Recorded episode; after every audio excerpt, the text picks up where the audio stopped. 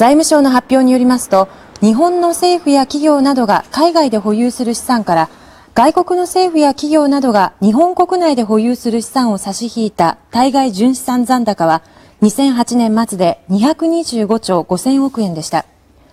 金融危機の煽りでドルとユーロに対して円が高騰したことから外国で保有する資産の円での価値が目減りしたため資産残高は2007年末から9.9%、24兆7000億円減少しました。